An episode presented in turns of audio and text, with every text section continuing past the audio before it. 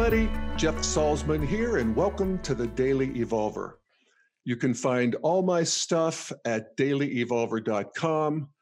I love hearing from you. You can write me at jeff at dailyevolver.com, or you can go to the website, click the Connect tab, and leave me a voicemail. And like I said, I love hearing from you, and I have been hearing from you. And that's uh, what I'm going to respond to today is that people are all uh, a Twitter, literally, uh, uh, about the election American politics here as we leave Nevada and head towards South Carolina. One of the advantages that I appreciate about integral consciousness is that being multi perspectival and seeing the truth of all stages of human development and worldviews, at least as a practice. I mean, it's not something you do very well, but at least as a practice.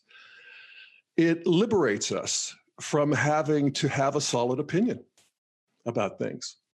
We may notice that we do have a solid opinion, but one of the things that comes online at Integral is a witness or observer position where we can see our arising Jeffness, in my case, thoughts and feelings and body sensations and all of the stuff that make up our subjective reality.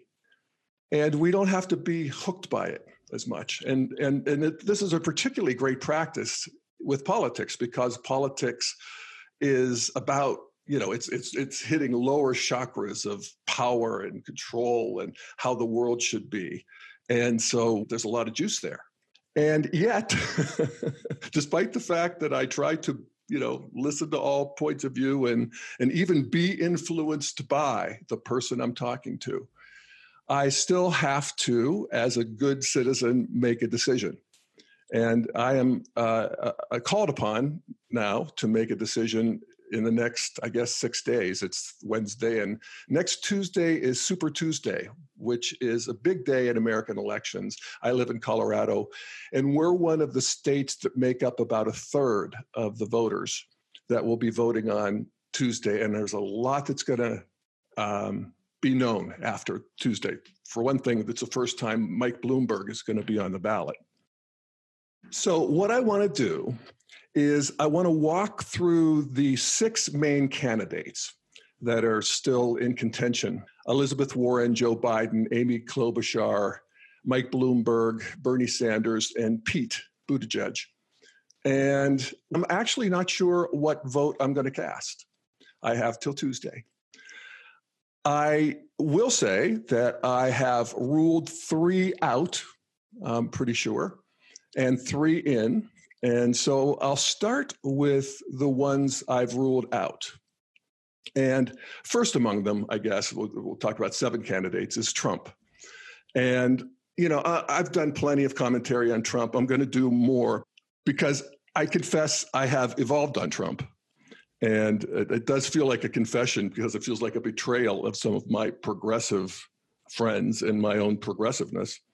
But uh, Trump's easy for me to rule out because he's red you know and he's operating from a egocentric stage of development. I think there's other stuff coming online and other stuff that is online but he's red enough that and egocentric enough that i don't want him to be in charge of the government and the, particularly the nuclear codes. So of the democrats I, I guess i'll start with my least favorite and uh, this is Elizabeth Warren. And, you know, I wanted to like Elizabeth Warren. I didn't want to be a sexist. I didn't want to think she was a hectoring school marm. I really challenged that, but I saw it arise in me. But after the two debates, I am actually repulsed by her. And, you know, I, I, I so I get to see that. And I think, why am I repulsed? And it's the same reason I'm repulsed by Trump is that both of them exhibit red, which is this ungoverned impulse to slash and burn your opponent without regard to vetted facts. Now, Trump, much more than Warren, for him it's a lifestyle, but still, I saw it in her last night. And what I'm talking about particularly is, is her going after Bloomberg, claiming that, again, I don't know how many years or decades ago, but Bloomberg was talking to a young woman who was weighing her pregnancy and her career, and he suggested that one of her options was to kill it. Uh, he completely denies it. And so the moderator, being a good moderator, asked her, you know, what proof do you have that Bloomberg said that? And her answer was her words. Now, that is literally chilling to the modern sensibility. And it was historically quite hard fought that people can't be convicted through accusations, that there has to be proof. Otherwise, we're back in the witch burnings. And if that's the standard for ruining somebody's reputation and career, then no wonder the vast majority of Americans, and I'm talking about women, blacks, gays, everybody, vast majority, agree that political correctness has gone too far. I've often said political correctness, the, speech and thought police of the green meme. There's a thought police in orange, there's a thought police in all stages of development. Uh, but this is the one at green.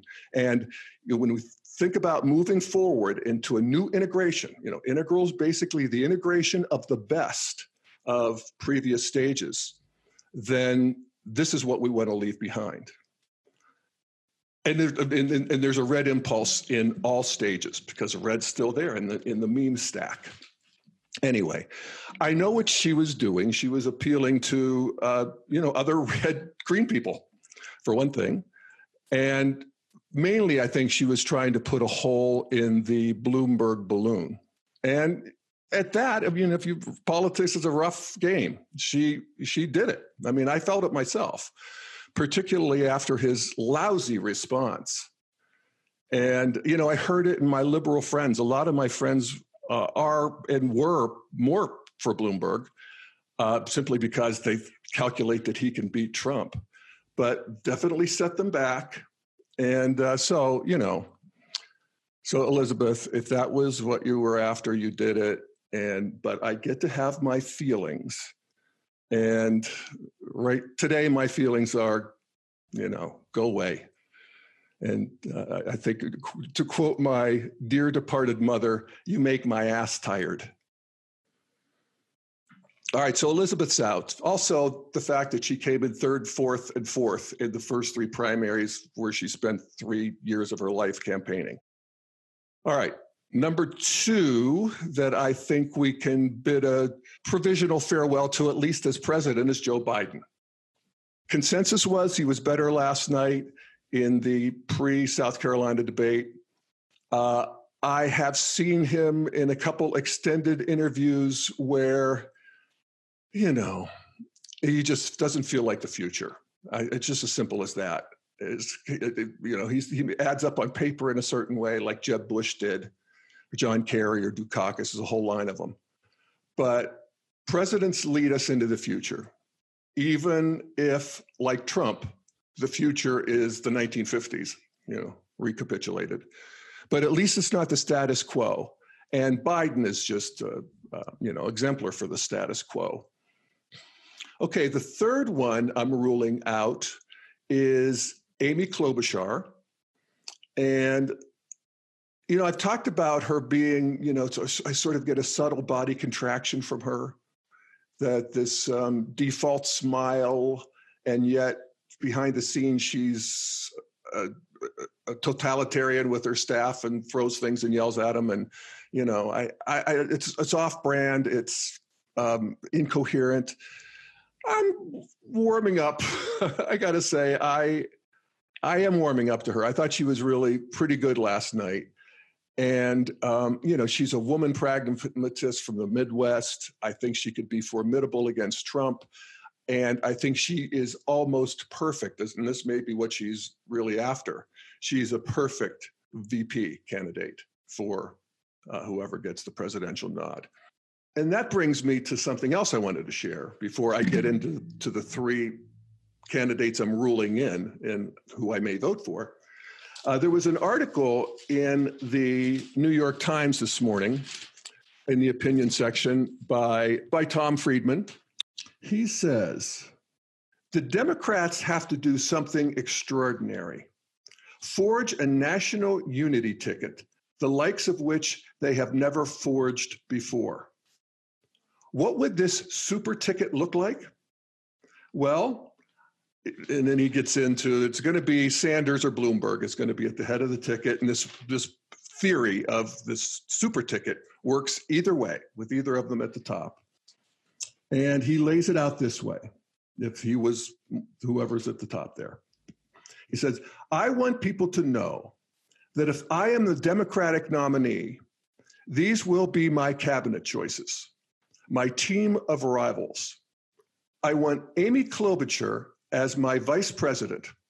Her decency, experience, and moderation will be greatly appreciated across America, and particularly in the Midwest. I want Mike Bloomberg, or Bernie Sanders, depending on who's saying this, as my Secretary of the Treasury. Our plans for addressing income inequality are actually not that far apart. And if we can blend them together, it will be great for the country and reassure markets. Again, that's true on paper. I can't imagine Bernie Sanders picking Mike Bloomberg as Secretary of Treasury or vice versa. I'm not even sure that's a good idea. That's my weakest uh, point in this argument art, article. But um, to go on, and here's one I like. I want Joe Biden as my Secretary of State. No one in our party knows the world better or has more credibility with our allies than Joe. And if you want an establishment guy, Secretary of State, that's good. He, he goes on I will ask Elizabeth Warren to serve as Health and Human Services Secretary. No one could bring more energy and intellect to the task of expanding health care for more Americans than Senator Warren. Okay, fair enough. I want Kamala Harris for Attorney General. She has the toughness and integrity to clean up the corrupt mess Donald Trump has created in our Justice Department. I, I I'm good with that. Next, I would like Mayor Pete as Homeland Security Secretary. His intelligence and military background would make him a quick study in that job. I'd like Tom Steyer to be a brand new cabinet position, Secretary of National Infrastructure. Cory Booker, the former mayor of Newark, who I love actually, to become Secretary of Housing and Urban Development, who would bring more passion to the task of revitalizing our inner cities than Cory. And then here's an interesting one. I am asking Mitt Romney to be my Commerce Secretary. He is the best person to promote American business and technology abroad. And it is vital that the public understands that my government will be representing all Americans, including Republicans. I'd like Andrew Yang to be Energy Secretary, and here's a good one uh, Representative Alexandria Ocasio Cortez to serve as our UN ambassador. Can you imagine how our international standing would improve with youth worldwide with her representing next gen America? I love it. William McRaven, uh, retired Navy Admiral for the um, Secretary of Defense. And, and then um, Friedman goes on to write, he says, if Bernie or Bloomberg or whoever emerges to head the Democratic ticket brings together such a team of rivals, I am confident it will defeat Trump in a landslide. I think so too, actually. But if progressives think they can win without the moderates, or the moderates without the progressives, they are crazy. And they'd be taking a huge risk with the future of the country by trying. And then he goes on to, to sort of bemoan the end of the parties and that, you know, Trump has turned the Republican Party into the Trump Party and it's dead. And, you know, that'll be true with the Democrats as well. If either Bernie or Bloomberg head up the ticket, you know, Bernie's a not a Democrat, and neither is Bloomberg, or at least wasn't for most of his career. So, you know, the parties, things change did we really think the parties were going to be in charge in the way they have been forever? You know, and then the world will continue to turn. And I think what's happening is, especially with this ascendancy of Bernie, that we are seeing you know, the continued polarization in a bad way. Polarization is always sort of ugly and rancorous and uncomfortable, but it's also fruitful. And it is a stage on the path of development. We have to really flesh out these the whole field, not just the 40 yard lines, but the whole field so that we can see what we've got. And until we do, as ugly as it is, we're not ready for a new integration. And normally that requires a war. Uh, I argue that in countries with a center of gravity of modernity and above, we can do it with a mere culture war. But nevertheless, that has to happen. And uh, I think as integralists, we can be friendlier to the culture war. All right. So, with that said, let me just share who I'm ruling in. I'll start with the choice of my heart, which is Pete Buttigieg. Uh, I did a, a, a podcast on him called Mayor Pete's X Factor. Could it be integral consciousness? And I think it is, actually. And last night on the debate, he talked about imagine tuning in to the TV and seeing a president that actually lowers your blood pressure. And that's really true of him for me. I, I often describe it as just my subtle body relaxes. You know, I recognize an integral flexibility of mind and a multi perspectivalism and a friendliness to all you know, like Obama, also a integral uh, character to me.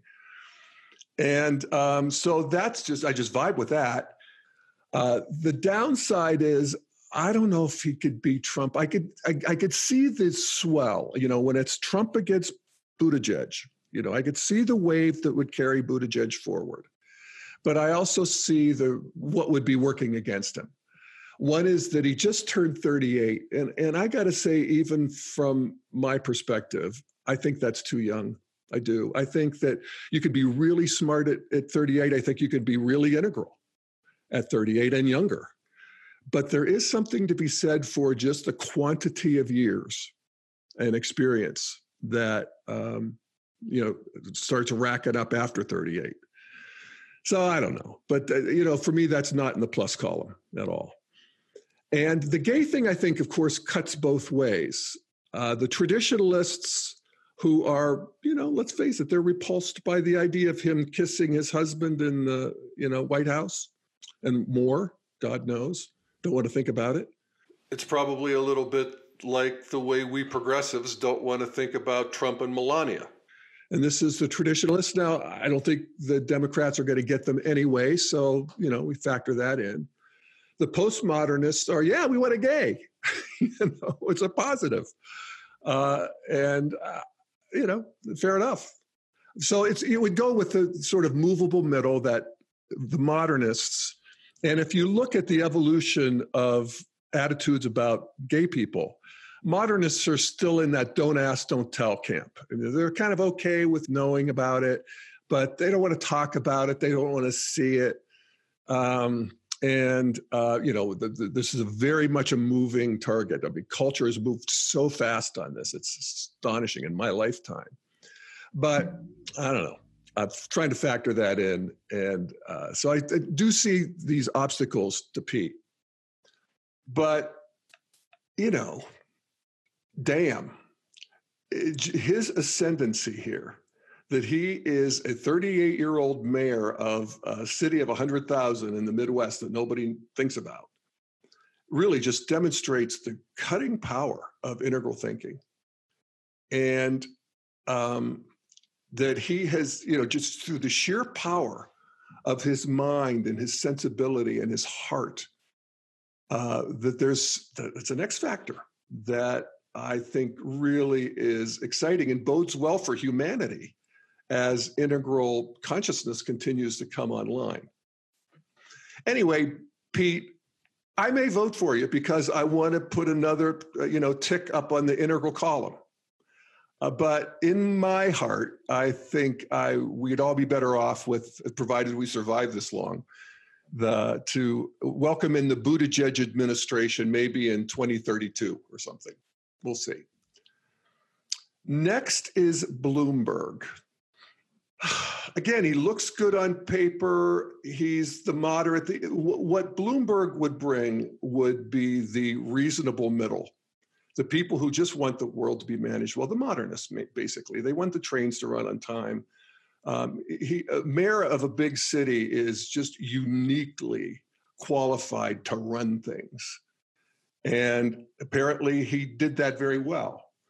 And I could sort of see some personality flaws. And I, I wish I wish he would be in a way as candid about them as Trump is. And just respond to Elizabeth Warren and the progressive critics with something like, you know, I, am an old guy. Uh, I, I'm growing like America. I came of age before feminism, through feminism. I've said and thought things, I've told jokes that I cringe at now. And, you know, Trump and his crowd and our political enemies will try to use that against me it's the cause of endless spin.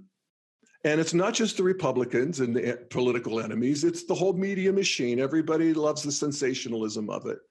I'm not, I don't want to add grist to the mill. And if you want four more years of Trump, then stick with this line of questioning, because that's how you get four more years of Trump. So I don't know, something like that. Uh, the, the one question that I also cringed with him at is, and this was the last debate actually, where the questioner asked him, You're worth $64 billion. Okay, actually, that is, just to put it in context, as much as the, the, the bottom 150 million Americans. So she says, You're worth $64 billion. Did you earn that? And his answer was yes. And you know, again, legally true, but it really is. It it, it's be, becomes more and more of a moral dilemma to see that kind of wealth concentrated in one person's hands, and so to sort of continue that answer with something like, you know, it's hard to say that one person earns that kind of a fortune that that's come my way, but you know, I work hard. I think I'm a talented guy, but please, I hit the jackpot. I was at the right place at the right time. I was able to ride the horse. I was able to manage it, manage it. And what a great country and what a great system that can, you know, spin off, create that much wealth. And, you know, I hope to bring that kind of luck to running the country you know, in some ways, I'm I'm sorry that Bloomberg got in the debates because he's not a good debater and he hasn't been doing it long. And I think people have been too obsequious to him for most of his life.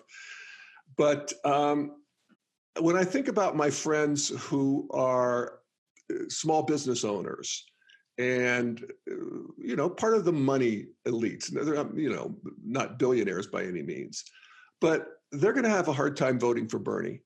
And I've had a couple friends say, if it's Bernie and Trump, I'm voting for Trump. And these are people who hate Trump, but they love their money. And uh, so Trump is is considering the peace and prosperity that we're living in. He is historically low in terms of his approval and high in disapproval. The majority, solid majority of people are somewhere between embarrassed and outraged by Trump. He's vulnerable just because you don't want to see him anymore but um, and I think Mike could do that. So you know, we'll see in the next five days if anything wants to pull my vote his way. But I'm open to it. He's he's still ruled in. All right. So that leads us to Bernie. Bernie Sanders also ruled in the sixth of the sixth I'm going to talk about. And again, I think that Bernie represents the propulsive force of evolution arising on the left, just as Trump did on the right. It's one of the sort of axioms of human beings that will choose anxiety over depression if we have a choice. We don't just want to stick with the status quo. That's just it's not built into our genes. It's just not, it's not the, the, the procreate urge of the cosmos is always wanting to challenge the status quo. And what Trump did was he countered modernity, globalism, and post-modernity, which is multiculturalism, and um, and that is a fruitful challenge, and um, and I think we'll be better off for it, even again as ugly as it is. But that almost once, in terms of the laws of polarity and just the energetics of the cosmos, it wants to swing to the left and encounter the status quo from the left. And people don't want, you know, if you think of young people who are working the gig economy and maybe they have two jobs and three jobs and they're insecure in terms of their health care and, and, and sort of safety net and they're a little confused. And, you know, that's a lot of people are in that situation. I maintain that that is better than being like my dad and my uncles and aunts, particularly my uncles, working for one company for 40 years and that's all you did. But it's still, it has a, uh, a you know, there's a stressful piece of it that they don't want to manage their way into the future. They want to change it. And that is fruitful. There's another kind of sort of draining the swamp from the left that wants to happen and that is just the end of the corruption of money and influence peddling and senators spending half their time fundraising. I just find that to be a repulsive idea. And I think Trump is vulnerable. There's no question that Trump is vulnerable to that kind of uh, counter from the left. And I could absolutely see the wave rising that would take Bernie to the to the presidency. I think Bernie would get a lot of Trump voters. I think, you know, a lot of Trump voters are just angry at the whole situation and the critique of the moneyed class, they're very, very receptive to. And Trump can't really carry that.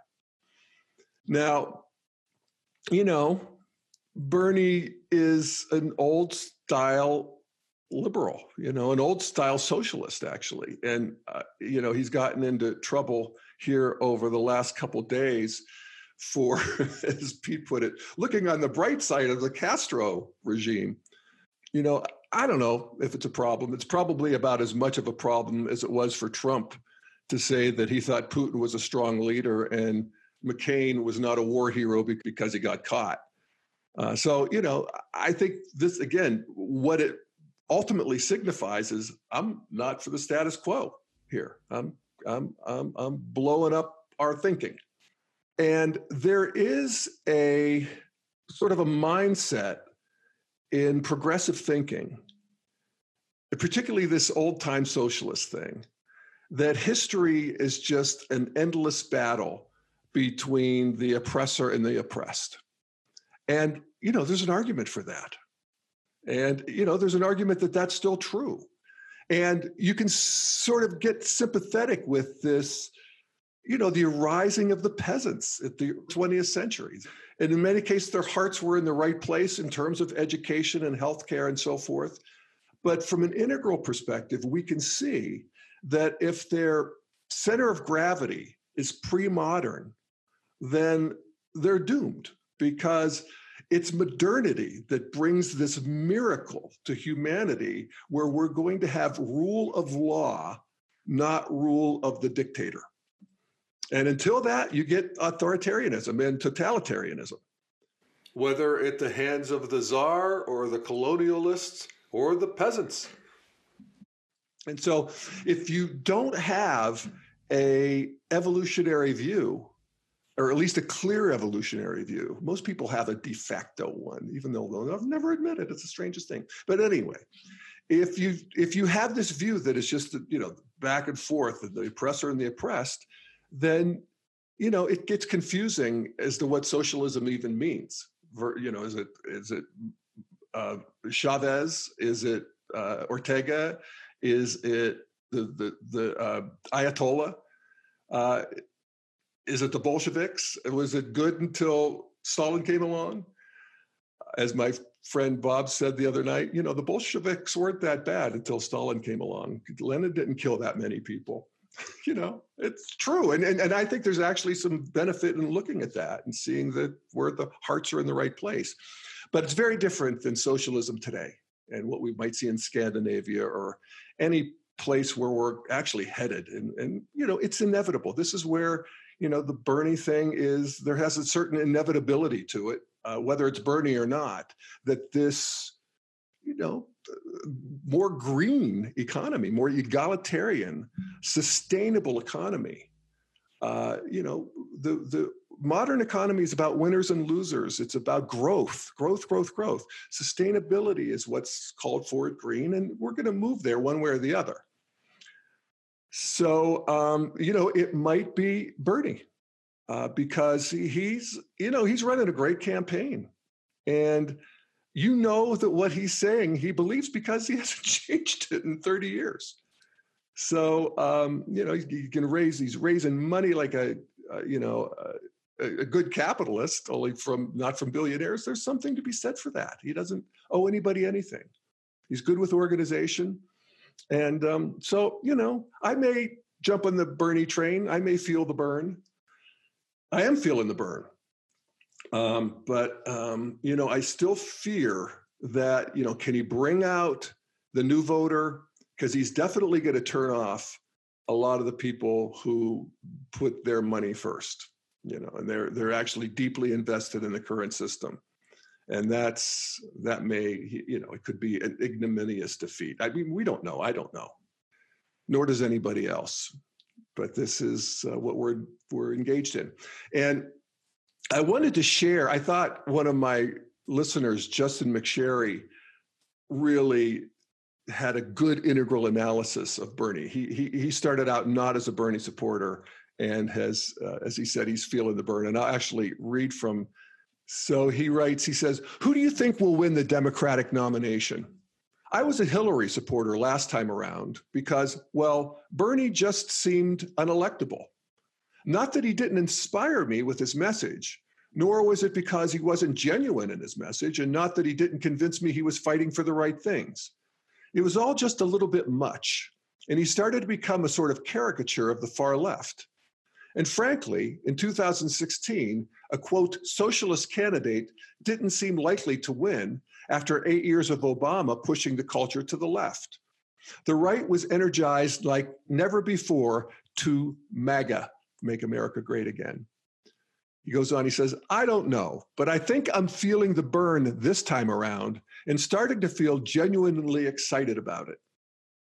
I will say that I am indeed chafed by the nature of Bernie's black and white thinking. Capitalism is bad, Medicare for all or nothing. His critics are right in this regard, and it's very much a green worldview that is lacking in the nuanced polarity thinking espoused by Steve McIntosh that our political discourse so desperately needs. And he was referring to Steve's new book, uh, Developmental Politics How America Can Grow into a Better Version of Itself, which I think is a terrific integral analysis and map of the way forward. Um, I did a podcast with him called A New Politics of Culture. Uh, with Steve McIntosh a couple weeks ago. It's on the it's on the Daily Evolver site. So he's referring to that. And then uh, Justin goes on to write, he says, at the same time, I believe integral thinking is ahead of its time, right where it needs to be at the cutting edge. But the center of gravity of this great nation has some growing to do before it's ready. And I think the growing will be catalyzed by a period of upheaval and crisis seen only once in a generation. Looking at the Strauss Howe generational theory, we're smack dab in the middle of a fourth turning. And I did a podcast on this, uh, you know, maybe a couple years ago now called the Bannon Doctrine. And it's about this idea of generational change. And it's, you know, another fascinating um, pattern that you can lay on history that makes a lot of sense. But we're in a fourth turning, and here's how they describe it. And this is what Justin says. He said, he's quoting them and saying, the fourth turning is the era in which America's institutional life is torn down and rebuilt from the ground up, always in response to a perceived threat to the nation's very survival. Civic authority revives, cultural expression finds a community purpose, and people begin to locate themselves as members of a larger group. In every instance, fourth turnings have eventually become new founding moments in American history, refreshing and redefining the national identity. And I think that's true. It's what I was talking about that this polarization that we're shining the light, widening the lens to see this so that we're not stuck in the suffocating center, you know. It's not a it's not a homogenized center. This is just a bigger field that we want to integrate. And Justin says it very well. He says, This crisis, I believe, hinges on a revolution that will stabilize the middle class, integrate a population of poor Southern and Midwestern Trump supporters who are desperately trying to make it into the middle class. And in short, this crisis is about the future of capitalism itself. And it's abundantly clear that Bernie is tapping into a deep sentiment across America that it's time to question our institutions, hold our leaders accountable, and let this moment smash into the financial system like a particle accelerator smashes atoms. That's just what my money friends are afraid of. But okay, I get it. Why? Because it's the right thing to do. Bernie is tapping into the moral lines of development and sending a message without compromise. Does a spiritual sage advocate for compromise when teaching the path to enlightenment? Hell no. When the next recession hits, you can bet Bernie will have a tidal wave of support that just may spark a revolution. And even though I resonate with Mayor Pete and I agree with you that his message of unification and hope sounds the most integral of all, he reminds me of Obama in this regard, and he inspires me in the same way. Unification is not what is needed yet. Unification will come after the crisis, when it's time to rebuild our institutions for the next generation. I'm all for Buttigieg 2028. I was saying 2032, but okay. But right now is not a time for compromise. Now is the time for a revolution.